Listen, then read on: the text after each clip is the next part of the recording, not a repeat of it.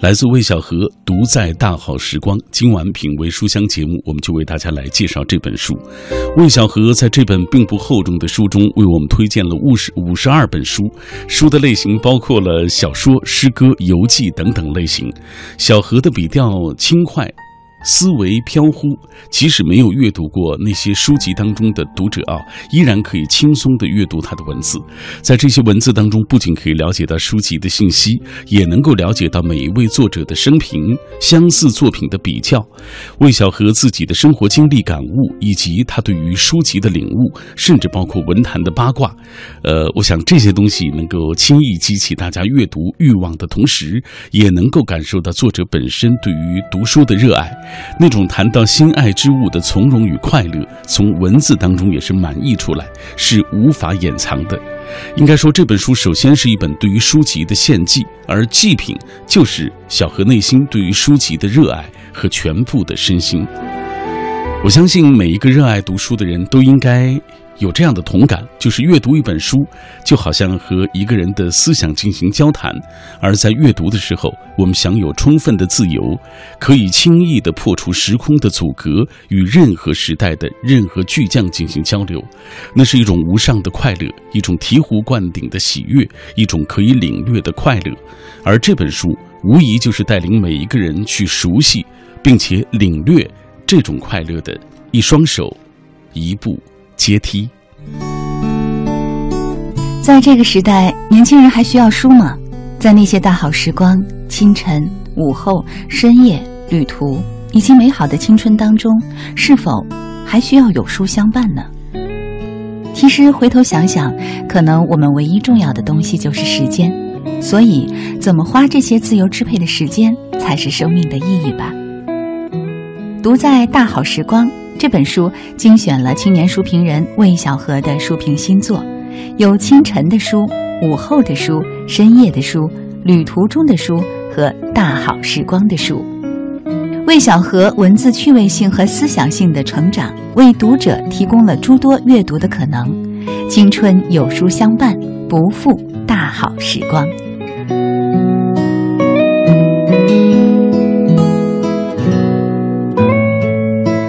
青春有书相伴，不负大好时光。这是魏小河在这本书当中给自己的一个定位啊。呃，在节目之前，我也通过电话采访了魏小河。这样，接下来我们来听一听小何他自己对这本书是怎么来界定的。今天我们为大家介绍的是魏小河的第二本书评集，叫做《独在大好时光》。小何给大家讲一讲这本书的情况吧。这本书分为了五个。篇章分别是读在清晨、读在午后、读在深夜、读在路上和读在大好时光。通过这样的一个分类吧。就把不同的，我觉得适合不同的时候来读的书，和我写的关于这些书的文章分门别类的放在这几个章节当中，也是希望传达一种每一天或每一个时候都可以读书，都可以和书一起度过的这样的一种生活方式。就是为什么分成这样五类？是因为你觉得有一些书适合在清晨读？可能有一些是书就适合在深夜的时候读，有一些就在旅途当中适合读吗？当然不是这样，就是有些书只能在这个时候读，而是因为想要说每天或每一个时候都可以读书，然后就正好就把它分为这几个章节，然后再把文章分门别类的去放到章节当中。比如说，在读在清晨的话，我其中写的很多就是关于短篇小说，关于诗。然后我希望就是清晨的话能够读得轻盈一点。然后读在深夜的话，我就是放了很多关于我自己这两年思考比较多的，关于城市、乡村等等这样的一些话题比较沉重的、比较需要心力的一些书。嗯，可能是因为早晨时光比较宝贵啊，这个时间也比较短暂，可能大家读一点轻松一点的东西。呃，轻盈一点的东西可能更适合。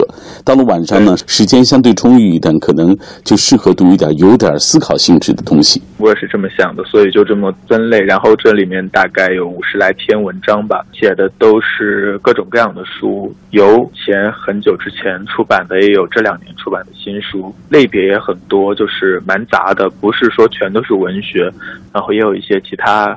呃社科人文类的，还有一本关于拖延症的书，就是口味挺庞杂的，就是希望能够引导大家或希望大家能够从中看到自己喜欢的书，然后再找这本书去看，我觉得就非常好了。呃，给大家介绍一下小何的读书方法吧，因为你看每隔一段时间都能出这样一本书评集，呃，然后你自己会选择哪种书读？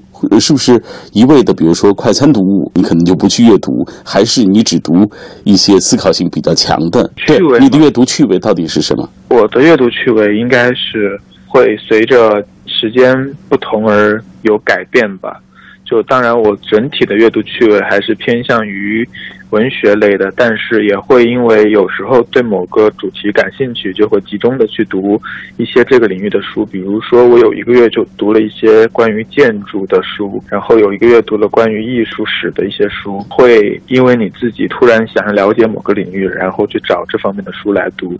关于经典和。当代的一些书的话，我是没有特别的加以区分。说有些人可能强调只读经典，但是我这两年会慢慢的增加经典的这种阅读的。数量，但同时我还是也会读一下，就是当代的一些新鲜的人写的东西，想要了解最近市面上和我们时代相关的这些人的最新的思考，或者是他们的作品。总体来说还是挺杂的。我也看到你在你成长的过程当中，好像读这个郭敬明啊、韩寒啊，呃这样的，可能在有些人看来，如今看来可能不是那么的有趣味很高，或者是水准很高。但是你也说了，不介意，其实不应该给自己设定某一类啊。你读的多了，可能自然就会有自己所喜好的那个门类了。对，我觉得就是到现在很多人谈全民阅读，但是其实很多时候最重要的是你自己真的对读书感兴趣。而一开始很多人，比如说他不是有一个很好的引导或有一个家庭的环境的话，他可能一开始读到的都是一些趣味或者是品味没有那么高、没有那么深刻的书，这个也无妨。但是就是。有趣味打开你的这个阅读的心思，然后养成阅读的习惯之后，然后慢慢的走出自己的舒适区，读到更多的书、更深的书，我觉得其实是一个很自然的一条路径。没有谁一上来就会直接看这些。啊，深奥的哲学，或者是直接就看《追忆似水年华》，那也看不懂。呃，但是我注意去翻看了一些小何的成长的历程。在我看来，你的那个成长历程应该是没有受过特别好的这种阅读的引导和阅读的教育的啊？你怎么对阅读这么感兴趣呢？我不知道这里面到底出现了什么样的问题，但是我在初中之前确实是从来都没有看过书。然后初中也只看了一本《哈利波特》，到高中的时候，就像刚刚说的，就疯狂的和同学一起看了很多流行的青春小说之类，玄幻武侠，就是很呃轻的这种书。真正开始养成读书的习惯，可能是大学的有一个暑假，然后因为去实习，但是后来这个工作没有敲定，已经租了房子在城市里，然后就和舍友。呃，有一个半月，每天都去省图书馆里看书，呃，看到傍晚回来，接着借几本书，晚上继续看。可能是那个时候就对书，它成为你生活中的一个部分，然后你的知识、思考方式，或者是呃对这个世界的认识，很多东西都来源于它，所以它就成为生活当中的一个习惯，就像洗脸刷牙一样。所以慢慢的话，就。变成了生活当中的一个部分，你就会读得越多，然后读得越广，所以就很自然的成为了现在的这个样子。也就是说，其实每一个人的这个起点可能是不同的，但是，嗯，当你某一刻打开了这个对书产生的兴趣啊，当然这个过程是需要引导，是需要有一个点的啊。是。一旦产生了兴趣以后，哎，你就不要给自己设限，尽量多去读，是这样吧？呃，是，但是就是还有一点很重要，就是不要呃。过于傲慢，然后另外一点是不要呃要记得要走出舒适区。嗯，过过于傲慢就是有些人读书可能对每一本书都瞧不起、看不上，或者是呃觉得这个也不行，那个也不好。我觉得就是你尽量在你还没有真正的或者就算你觉得自己已经有很有品味的同时，也要应该对书保持一定的呃。尊重或是敬畏吧，然后另一方面就是在你读书的线索的寻找过程当中，尽量的去有意识的啊跳离自己的熟悉的一些领域或熟悉的一些方向，然后让自己就是进入到更多陌生的地方，这样对自己不管是视野还是能力，是阅读的趣味的培养。都很有帮助。你说到第一点，我觉得很重要。就是我身边也有很多受过高等教育的朋友，大家一拿起书就说：“哎呀，这个又是鸡汤，那个写的很烂。”其实大家只是看到一个名字，只是看到了一个包装，真的不知道里面的到底写了什么。但是先入为主就给自己这样的一个印象，就像你说的，很傲慢的看不起这个，看不上那个，结果一年到头也没读过几本书。对，要评价一本书的话，肯定你得先看过，你才有资格或有有这个权利来评价它。小何，接下来还会继续写你的书评文章吗？应该还会，对，如果不出意外的话。所以我们接下来会能看到第三本你的书评集。嗯，希望在明年吧。谢谢小何。今天，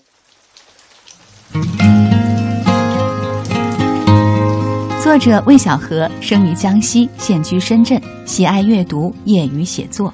一条未知终点的河，著有《独立日》，用一间书房抵抗全世界，致力推广青年阅读，受到数十万年轻读者的追捧，千万阅读量，被认为是微信最懂年轻人的书评人。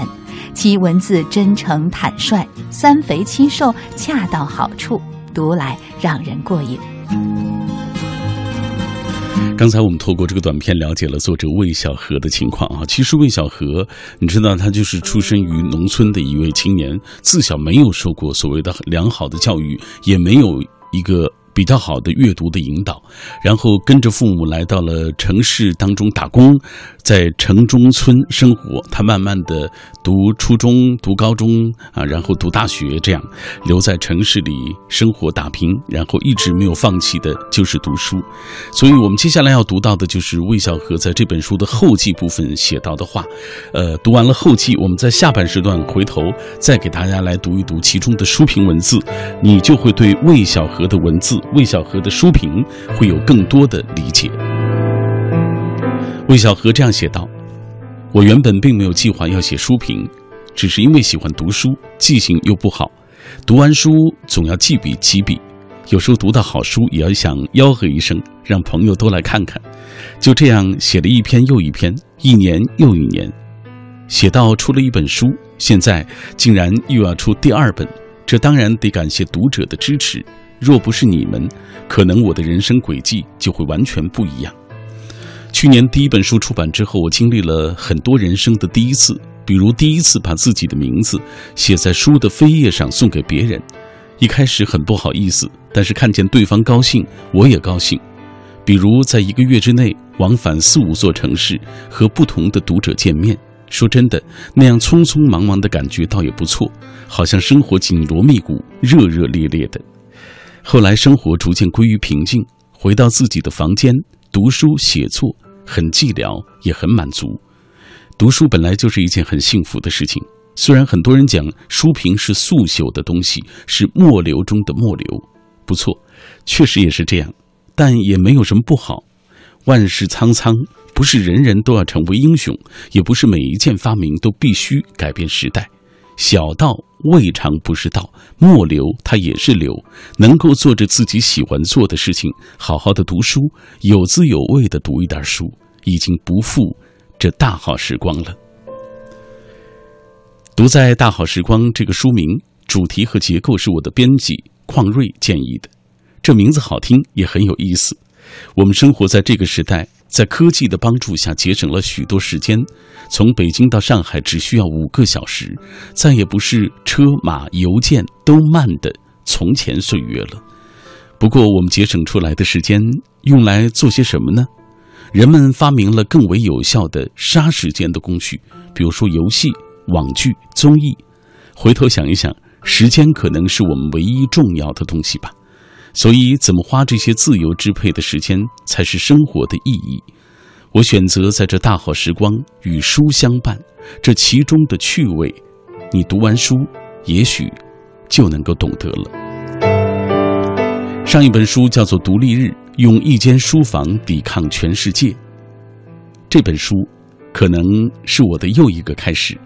关于书的一切，我会在这个再读系列里跟读者进一步交流，也希望大家能够继续支持，一起感受再读之乐。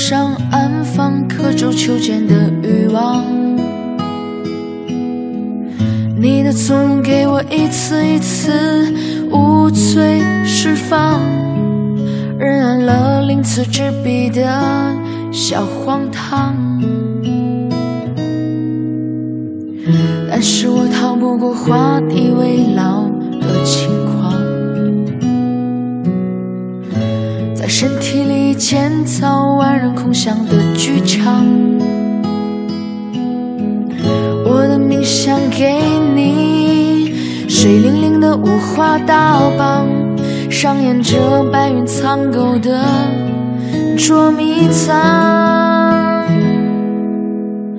我脏的鲜艳露水浮起两三夜你暖的单调还是蜃楼四五行我美的荒凉莺飞草长流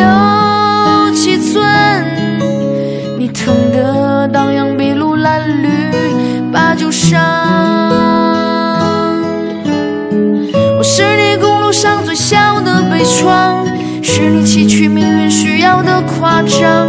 你是我残生中最大的礼让，是我大学初级腐烂的立场。去年火车经过海棠，今年爱情毁于扶桑。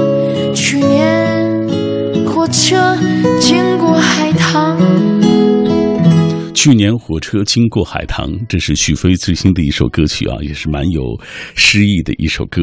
今天在节目进行的过程当中，也欢迎大家来跟我们保持紧密的联络。我们今天因为介绍的是魏小河的《独在大好时光》这本书，所以就想问一问大家，在一天当中最喜欢读书啊？是你读书的大好时光是在什么时候？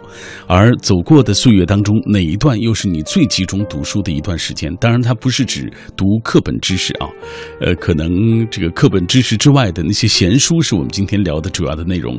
来，通过微信、微博，我们来看看大家怎么说。欢乐真人说：“随性而为吧，晨光中读书，感受与太阳一同升起的那种壮美；上午旭日下读书，感受喧嚣中的宁静之美；午后温暖阳光里读书，感知幸福生活之美；夜阑人静时分，在柔和的橘灯下读书，体味。”韶华洗净，心静如水的静谧之美，熬过了上学时为考试而读书，也挺过了上班之后为工作职称而读书。现在的我，才是真正的有闲为喜欢，快乐而读。真好，我觉得欢乐真人这一条是我看他写最好的一条，就是他又分享了自己读书的这个心得，同时也这个体会到了读书之乐到底是怎样的一种状态，是不是？童话的四季说我会在清晨七点之前，还有晚上十点之后读书，因为这两个时间啊相对来说比较安静，又没有别的工作需要做，可以尽情的徜徉在书页之间，有时候还可以做一做读书笔记，写写感想。这个状态是非常享受的。再来看人生四一站，说一年之计在于春，一天之计在于晨。早晨是一天最美好的时间，迎着鸟儿叽叽喳喳的声音，泡一杯浓浓的咖啡，让自己沉浸在书的世界当中。呃，书中自有黄金屋，书中自有颜如玉啊！品味书香，书中有香，我们一起品味，一起读为自己添砖加瓦的书。读到最后才发现是我为我们品味书香节目做广告呢，谢谢人生四驿站，今天也收到了他从西安发来的明信片，呃，上面是西安的美景，什么大雁塔呀，什么大唐芙蓉啊，等等啊，华清池啊，非常漂亮。来，呃，流泪的文鱼他说，呃，这个我喜欢夜晚读书吧，因为夜晚心灵最放松也最美。夕阳西下，断肠人在天涯啊！那一刻孤独的时候读一读书，特别好。马上要进入广告时段了，广告之后回来，我们会继续为大家介绍魏小河的《独在大好时光》。下半时段回来，我们要详细的读一读，到底魏小河的书评文章写的怎么样？所以，别错过下半时段，稍后回来吧。在我们的生活中，没有谁想做一个平凡的人，但是不想平凡有方法吗？在我眼中，平凡或者平庸，它和财产无关，和职业无关，和身份无关，和地位无关，有关的就只是活着的态度和他思维的高度。如此说来，多读书、多思考，应该是一个让自己不平凡的最重要的方法。你说呢？感谢你继续停留在小马的声音世界当中。每天晚上我都带来一本书，这在现在看来是一个挺冷门的事情啊，因为如今确实读书的人不是太多太多了啊。总不至于像喜欢这个脱口秀，或者是呃喜欢这种比如说电影或者音乐的这些朋友多吧啊，所以现在读书成了一个挺冷门的事情，做读书节目似乎就更冷门啊，呃，但是没关系，这是我自己的选择，我也觉得它是个挺有趣的事情。今天晚上品味书香，小马带来的是书评人魏小河的作品《读在大好时光》，借由这本书，也希望跟大家聊一个话题，就是一天当中大家喜欢在什么样的时。前读书是清晨、午后还是深夜的时候？走过的岁月当中，哪一段时间又是你？最集中读书的时候，当然这个读书可能和那个呃，我们要为了考学，为了升呃这个升级啊，一级一级往上升，这个没关系啊。我们说的这个所谓读书的时光，肯定还是读一读闲书，读一读文学方面的书。今晚我们依然会在所有转发并留言的朋友当中，要选出五位幸运听众，为他送上魏小河的这本书《读在大好时光》。这样，接下来我们就要看一看大家的留言，呃，分享一下大家在什么时候读书是最惬意的。这位。这是恰逢花开。他说喜欢午后读书，一杯咖啡，一本书，慵懒地坐在沙发上，享受一个人的午后时光。幽暗冰凌说家人啊都说我是夜猫子，喜欢白天睡觉。晚上做事，我喜欢在夜晚读书，没有白天的吵闹，夜晚相对来说安静，心灵也更平静一点，正适合读书。他说，从小到大都是读书，有时间就会抱着书，在书中不仅仅丰富知识，还获得了心灵的这个安宁。呃，不管是过去、现在还是以后，书籍永远是我最忠实的伴侣吧，不会被我丢弃，它会伴我一生，多好。御姐范儿天堂鸟说喜欢晚上读书，白天忙于生计，难免心情浮躁啊，心品心情浮躁，心根本就静不下来。到了晚上啊，借着柔和的灯光，手捧一本书，静静品读，这是一天当中最放松的时刻。书籍和音乐一直都是生活中伴随着我的精神食粮，他们都能够抚慰人心，给人以前行的力量。离合说：“晚上褪去白天的浮躁和忙碌，只剩下了夜的寂静。这时候，如果捧上一本书，细细品读，可以静静体会书中所蕴含的哲理，而且也可以让人的心变得更加的安静，不至于像白天那样的聒噪不安。”云闪阿拉丁说：“最有热情读书的时候，就是新书到手的时候，总会迫不及待的就打开翻阅，一切都是新的，带着淡淡的油墨香，手指拂过书页，让人愉悦和期待，那样的状态是最美好的。”小魔头百唱喜欢在晚上读书，夜深人静，边读边思考。其实这是因为白天没时间，只能在晚上读了。啊，哈哈，是因为白天太过这个忙碌，是不是啊？没时间读书，没关系。其实我觉得读书啊，呃，千万别给自己设限，就是有空的时候读，有心情的时候读就可以了啊。呃，因为我们现在的确是太过忙碌了。甘肃糖糖说喜欢在深夜读书，他说是坐在豪华的沙发上慵懒的品一杯红酒，还是妖娆百媚的。啊，走过 T 型舞台，风光无限，这些都不是我想要的。寻寻觅觅，蓦然回首，才发现，在雨打芭蕉、夜阑人静的晚上，泛舟书海，浅吟低唱，才是我想要的生活。没有什么比此时更幸福了。一盏灯，一卷书，一个我，坐在桌前，一页页的翻那深爱的书，万籁俱寂，只有桌上的茶杯飘出淡淡的清香，时间在翻书声中流淌着，天就那样由黑缓缓的灰蓝亮。我享受这种静谧的感觉，似乎可以嗅到每一本书特有的芳香气息。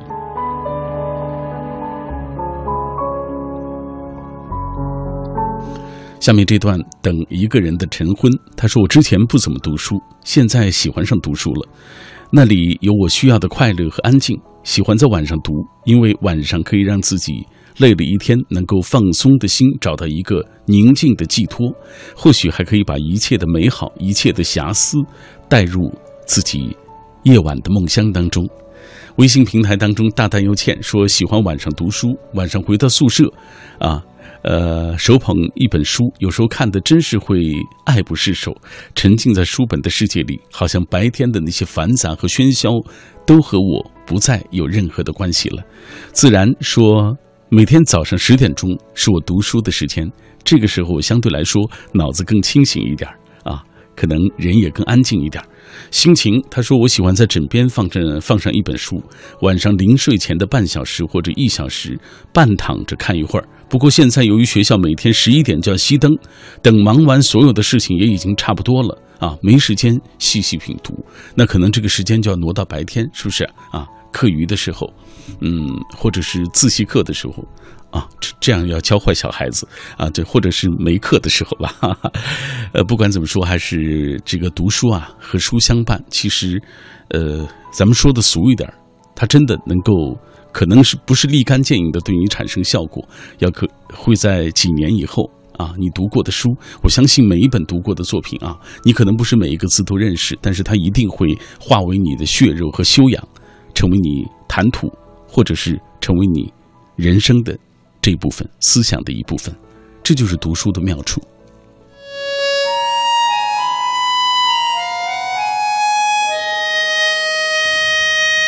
读在大好时光，世纪独立日，用一间书房抵抗全世界之后，又一本阅读之书，介绍了魏小河在清晨、午后、深夜旅途都读写什么书。十几年前，魏小河是一个小乡镇留守儿童，那里并没有太多品味高端的经典读物。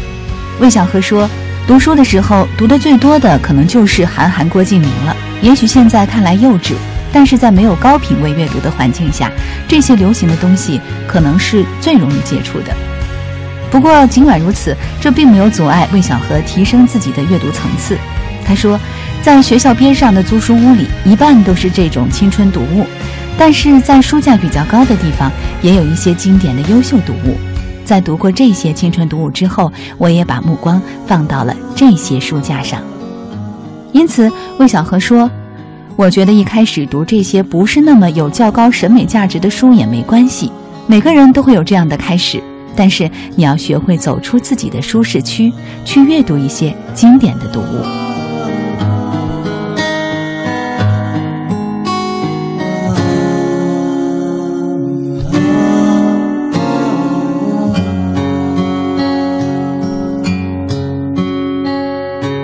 品味书香，我们今天为大家带来的这本书是来自于魏小河的《读在大好时光》。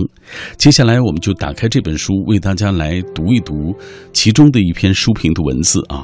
这篇文字他写到的是张同和的打工女孩从乡村到城市的变动中国。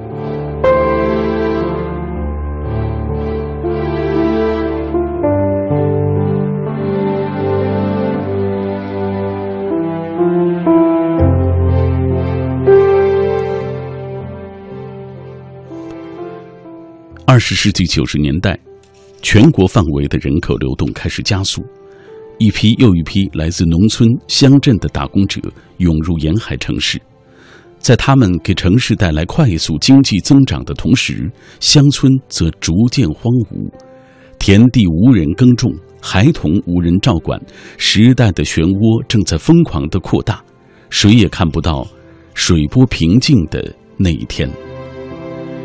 直到现在，持续了十几年的打工浪潮仍然不歇，水涡还在旋转。而我从小便生活在这一环境中，我的父母从九十年代初出外打工，在广州番禺某电子工厂流水线上工作了将近十年，直到二零一零年才回到老家。而我的舅舅、小姨、叔叔、婶婶相继去了城市，在不同的地方做着不同的营生。我童年所生活的那个村落，所有的年轻人都已经外出，对于他们来说，出去是唯一的出路。流水流水线工人、保安、服务员、洗碗工、司机、建筑工人，这是他们大多数人的工作。当第一批打工者已经无法满足城市的劳动力需求时，他们的子女接管了他们的工作。在中国南方，一家几口人同住在一个厂里的状况十分常见，漂泊已经是一种常态了。张同和的打工女孩。将视角对准了广州的东莞，对准了女性，在中国制造业的中心，她记录了许多女孩的个体故事，她们的青春和奋斗，孤独和彷徨。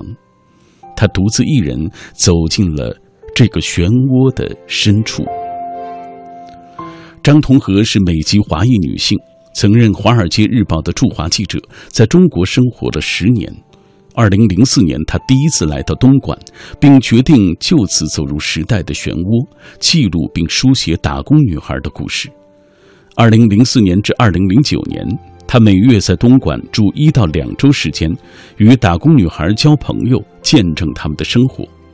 他放弃了新闻常规的写作风格和规范，采访时不列提纲问问题，而是选择和女孩子们待在一起，和她们一起见朋友。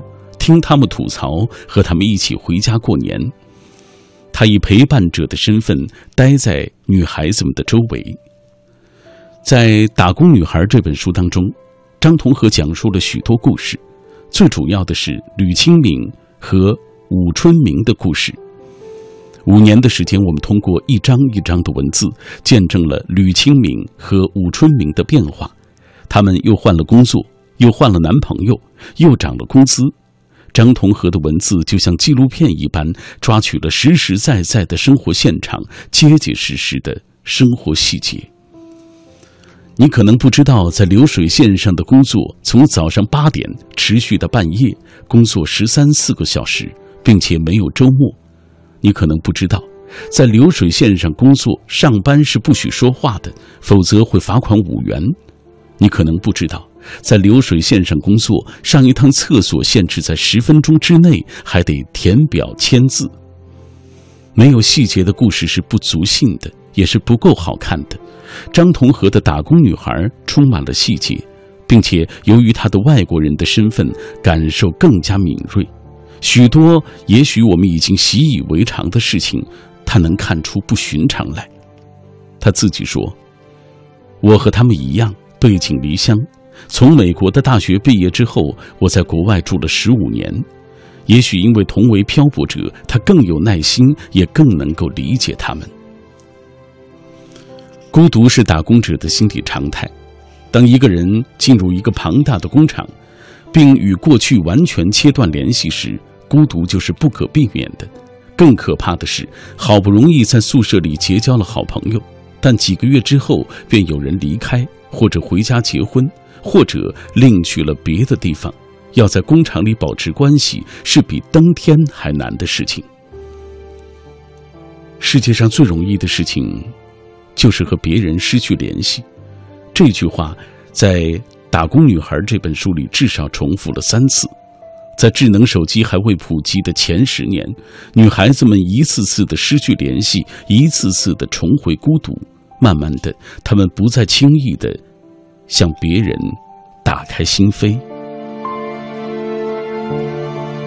但他们终究还是要出来的。无论他们多么留恋的回忆起乡村的童年时光，事实上，他们都再也回不去了。张同和曾经和吕清明一起回家过年，吕清明非常兴奋，但很快他自己就意识到家里是可以待的，但是不能够待久。当他们已经了解过城市中的自由，不必受人束缚，不必被人指点，人生掌握在自己的手上时，他们就已经回不去了。自由，这是承诺城市许诺给他们的礼物，而要获取更多，则需要更艰难的拼搏和奋斗。吕清明和武春明都是不服输的人，在那本书的结尾，吕清明已经从流水线工人做到了文员，武春明八年没有回家，仍然在不断的换着工作。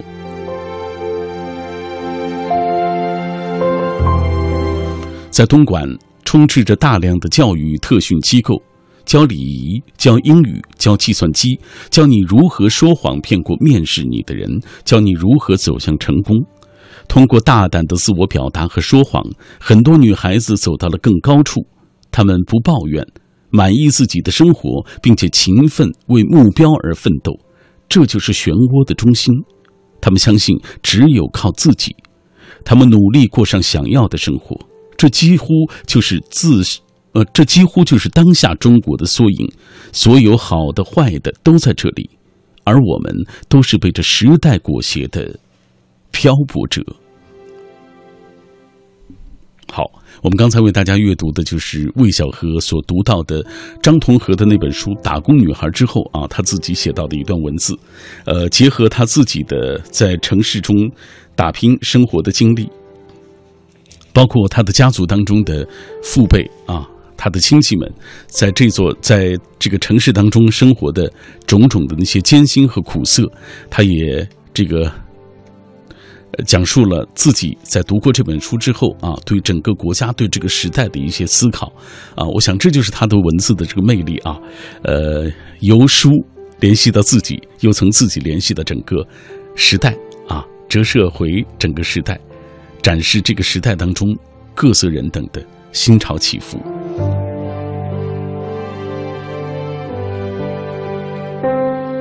这里各位正在听到的是品味书香节目，我是小马。我们今天晚上为大家带来的这本书就是来自于魏小河的《独在大好时光》。呃，我们接下来继续要看一看大家的留言。今天很多朋友都在跟我们分享他们听到魏小河的文字啊，尤其是他叙述到自己，呃，讲述自己的这个读书生涯的这些感受啊，特别的打动人。分享旧城安良，他说每天倦意袭来之前，都会泡一杯柠檬茶放在床边，九点准时打开收音机听你的广播。同时，也是我最喜欢的读书时间。每一次阅读都会忘记一天的疲惫，并且从从中了解到许多知识和与生活不一样的美。偶尔有倦意的时候，会喝一点柠檬茶，舒缓心情，然后继续阅读，品味书中的香气。他和猫的故事。他说喜欢早晨读一点书，其他时间要忙工作。所以，一天中最好的读书时光，对我来说就是早晨。小城张维他说，早上和晚上比较能够静下心来阅读。读闲书多的时光还是大学的时候，有很多的业余时间，所以可以读读一读课本之外的那些好书。呃，下面。蝴蝶他说：“午后沐浴在阳光下，啊，别提多温暖了啊！那样的时候特别容易能够读书。”呃，醒醒说：“我也喜欢在早晨读书。”沂蒙山小调喜欢安静的深夜读书，不会再被其他人所打扰，那样的状况也是特别美好。永远的绿蓑衣最喜欢在安静的午后，搬上一把小板凳坐在午后的阳台上，喝着慵懒的。阳光慢慢的进入文字的世界，倦了就抬头看一看天空，发一会儿呆；渴了泡上一杯清茶，饮上两口，暂时抛却所有世俗的烦恼和忧愁。这就是他所喜欢的读书时光。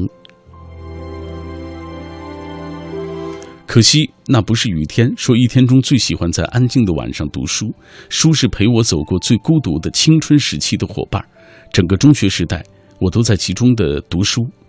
读书，然后，这样的时光总是充满了惬意和美好，而如今好像已经离开书本很久远了。这似乎就是人生的状态。